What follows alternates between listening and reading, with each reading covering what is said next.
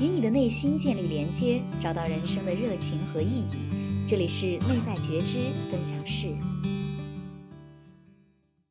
Hello，各位大家好，我是汤妮。嗨，大家好，我是雨娟。这是我们的第六期节目。对啊，今天我们的题目是：你知道研究幸福也是一门学科吗？嗯，嗯，那雨娟，我们今天要聊一些什么呢？这个幸福的学科其实就是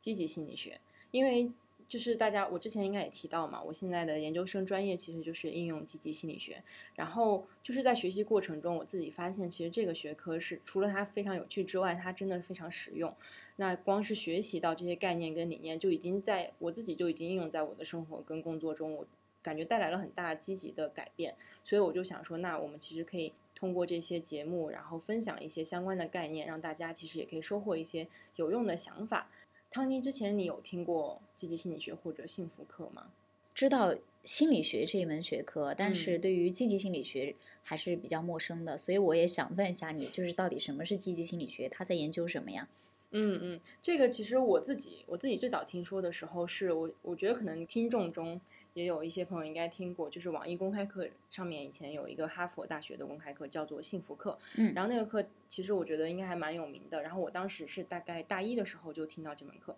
然后就对里面的内容，它大概有二十多节，然后里面的内容我就觉得非常的有兴趣，我就在想说好，就很希望以后自己可以学积极心理学，然后现在就正好很幸运，研究生就在读这个专业嘛。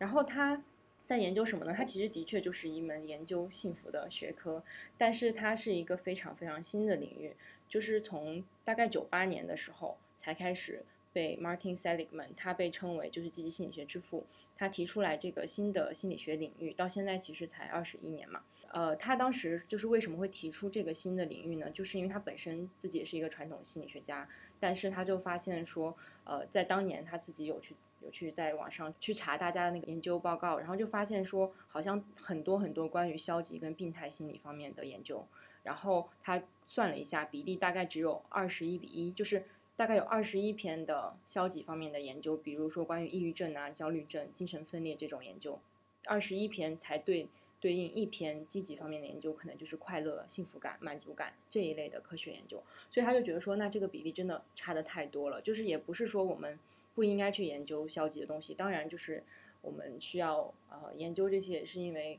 有很多需求嘛。嗯但是积极方面的，比如说快乐感、大家的幸福感、满足感的研究，其实对我们的发展也非常重要。然后他就是希望可以鼓励更多的人可以往这个方面的研究去看，所以就呃就是说。创立了这个积极心理学的这个分支。嗯，那跟我们通常所说的这个传统的心理学有什么不同呢？对它其实积极心理学它也只是心理学的一个分支而已，所以它其实还是在用传统心理学的呃实验方法、测量手段，只是说它的研究方向从比较消极的一些，比如说消极和病态的心理，转向了说研究呃人类的我们的积极的品质，就比如说勇气、爱、创造力。呃，希望这些方这些这些呃品质，以及就是积极的情绪体验，比如说感激的体验、愉悦、开心的体验，然后就是去关注说人我们怎样才可以健康幸福的去发展。然后我自己其实想到了一个还可能比较容易理解的例子吧，就是就像我感觉就是咱们家里面一般不是都会准备药嘛，备一些药。嗯，对，然后你会准备一些，比如治疗头痛的、治疗上火、发炎啊这种一些药类。那同时呢，我相信很多家里也会有那种保健品类的，就是可能维生素啊、钙片、鱼肝油这种。嗯所以我我感觉就是很像消极心理学方面的研究，它可能就像是治疗方面的一些。如果我们有出了问题，我们有这些方法来帮助我们治疗。但是积极心理学就很像，我们虽然很健康、很正常，但是呢，有一些像呃维生素啊、钙片这种东西，它其实可以让我们变得更好，比如说免疫力啊。骨质更紧密啊，注意力更好啊，等等。积极心理学也是希望通过这些方面的积极品质方面的研究，然后可以让我们知道说有哪些方法可以帮助我们其实变得更好，比如说更有创造力，呃，更有爱心，更有希望，更积极。嗯，我大概明白了。那么你觉得，呃，你所研究的这个积极心理学的当中，哈，嗯有哪些是你认为最有趣或者是最吸引你的主题呢？嗯，对，其实我我感觉基本上所有的概念，我自己都会觉得非常有趣，非常非常有用。然后其中我自己可能比较关注的是在尤其是关于我们个人的发展，因为其实积极心理学现在也很多运用在比如教育啊，或者是商业方面，就是比如领导力啊各方面。但是我自己会更关注怎样用在每一个人个人的身上。所以有一些概念，比如说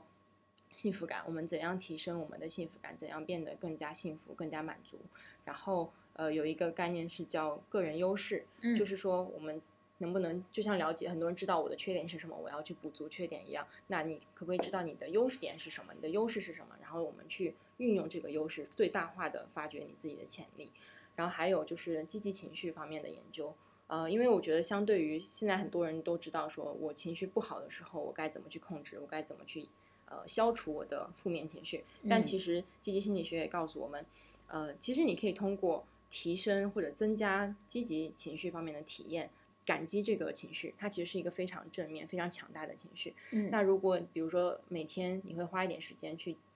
去记录一下你自己感激的事情的话，这种感激之情，它可以帮你就是变得更平静，变得更减少你的焦虑跟抑郁方面的消极情绪。所以它其实也是可以帮助到你控呃，就是更好的管理自己的情绪的。但是在这里我有一嗯个问题想问哈，嗯嗯就是呃，我们通常所说的这个消极情绪，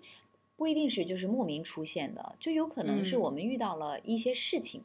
这些事情令你不满足，嗯，或者嗯是嗯呃你的生活当中发生了一些变故，对。那么在这些事情发生的时候，它会令你的情绪就变得很消极。那么在这个时候，如果我解决不了我手上出现的这个问题的时候，我的消极情绪我就一直都没有办法解决啊。对对对，是，所以嗯。所以就是它并不是说积极心理学现在要代替传统的心理学，它就是嗯。说，比如说在你刚刚说这个例子里面，你当下体验到消极情绪，你肯定还是要去，比如说学会一些管理的方式，或者是一些处理这个问题的方式，然后当下你去控制你的消极情绪，对吗？但是，呃，积极性积极情绪是说你在你平常的时候，日常去做一些练习，比如说你每天都会花时间去感激或者去。呃，体验一些积极的情绪，然后它的帮助是那种比较潜在，就像说以后你遇到类似的事情，你可能比较不容易那么产生那么大的消极反应。就比如说，呃，在你呃做了这些练习之后呢，你现在的内心其实是比较积极的，那你就比较不容易呃在遇到事情的时候产生同样的消极的反应。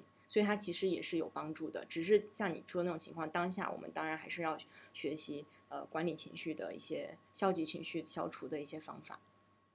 嗯，嗯好的。那刚刚你有提到，就是说学习积极心理学对你自己其实也是很有帮助的，对吗？嗯，那你可以跟我们分享一些例子吗？有什么样的好处？对，就是我感觉光从我自己来说的话，呃，首先我的确感觉这我大概学了已经两年了嘛，然后会觉得的确自己会变得想法更积极，然后会更充满希望的感觉。就是我比较不会专注在过去的不好的东西或者不满意的东西去思考，说我该怎么补救，然后反而会更加主动的想要为自己创造一些积极的体验跟环境。然后，而且其实积极心理学里面有非常多的我们叫 positive psychology intervention，就很像是那种练习或者是一些小实验。然后这些东西呢，它就会，他们设计了，目前应该有几百种了，就是可以让大家随时运用在自己的生活或者工作中。然后他们甚至设计了很多卡片游戏，然后就是让大家很容易的运用在自己身上。然后像我自己边学，我就会每次学到一个新的这种小练习，我都会很激动的分享给身边的朋友，然后跟他们一起去尝试去体验。然后我觉得就是一种大家真的能感受到由内而外的那种往正向的方向去思考跟去体跟去表达你的情绪，或者是说，就整个整个过程是一种向上螺旋的那种过程。而且其实我觉得对我目前来，呃，积极心理学对我目前在做的那个人生教练也是非常好的结合，就是因为这两个方面，他们这两个领域，它其实都是相信说人的内在，我们内在是有资源跟潜能的，就可以用更加开放的正面的态度去去帮助，像我现在做的人生教练嘛，我会用这种态度去帮助客户去看到未来的可能性，或者是他们自己内在的这种可能性、这种潜能，然后就会更快、更有效的帮助他们达到他们想要的样子。嗯，那今天也给我们分享几个积极心理学的小练习吧。嗯，好，就是刚刚其实我有提到那个感激的那个事情，对吗？嗯，那个其实是积极心理学非常经典的一个小练习，它就是说，你就花花一点时间在你的本子上记录三件你觉得感激或者你觉得很好的事情。它叫 three good things，就是好事。但是它这个好事是说你要很开心、很感激这个事情。然后呢，除了记录这件事之外，你一定要写上原因，就是你是为什么开心。呃，特别是你自己贡献了什么，让你这件事得以发生。比如说，呃，今天我会写说啊，有同事找跟我一起吃饭了，然后我们聊得非常开心。但是原因就是因为我其实主动跟他讲了话，我主动跟他聊了什么，然后就是这个的原因，这个的目的是为了让你自己知道说每一件好事发生，其实你自己是主动去做它才发生的。然后慢慢的积累起来，就是在晚上睡前的时候。你会你会想着回顾一下今天有没有三件让我自己觉得非常满意的事情，然后当下你肯定会觉得开心嘛，然后你会带着这种比较积极的情绪去睡觉，而且呃这个他会建议说最好能连续写一段时间，至少呃他们做实验是说三个月的时候，你会发现之后你的呃幸福感、你的满足感都会提升。你说是连着三个月每天晚上都写下三件你感动的事情。对啊，那如果我当天没有任何让我觉得感动的事情，我怎么写呢？其实这个就是呃，首先是比如说我的话，我会相信其实是有的，只是你要去挖掘。就是这就是为什么大家一般晚上睡觉的时候不是很开心，就是因为你其实即使发生了，你都把它忘掉了，或者是那些其实消极的。我们之后在呃前之后几期那个情绪那边，我其实想要讲，就是消极情绪它的威力其实比较强大。就是为什么我们有时候，比如说一天发生了一件好事，一件坏事，但是睡觉的时候我们记得是那件坏事，是是是，对，然后它就会很强的影响我们。所以这个练习也是为什么它安排在晚上，就是希望你可以刻意的、努力的去思考、回顾你的一天，哪怕是可能你真的像你说的，今天你没出门，然后在家一整天，好像对我睡了一整天，好像没什么没做，对，但是你可能会想到，哎，我其实看到了一个什么东西，我还挺开心的，或者说我我今天吃的这个东西，我也挺开心的。然后就是哪怕是很小，因为一开始我的确，我之前跟。呃，有一个有一个，我组了一个小组，然后让大家一起来跟做这个练习。然后当时就有人说，一开始几天其实特别难，因为你没有那个习惯，你想不到这种幸福感的小事。然后我就会说，那你哪怕今天，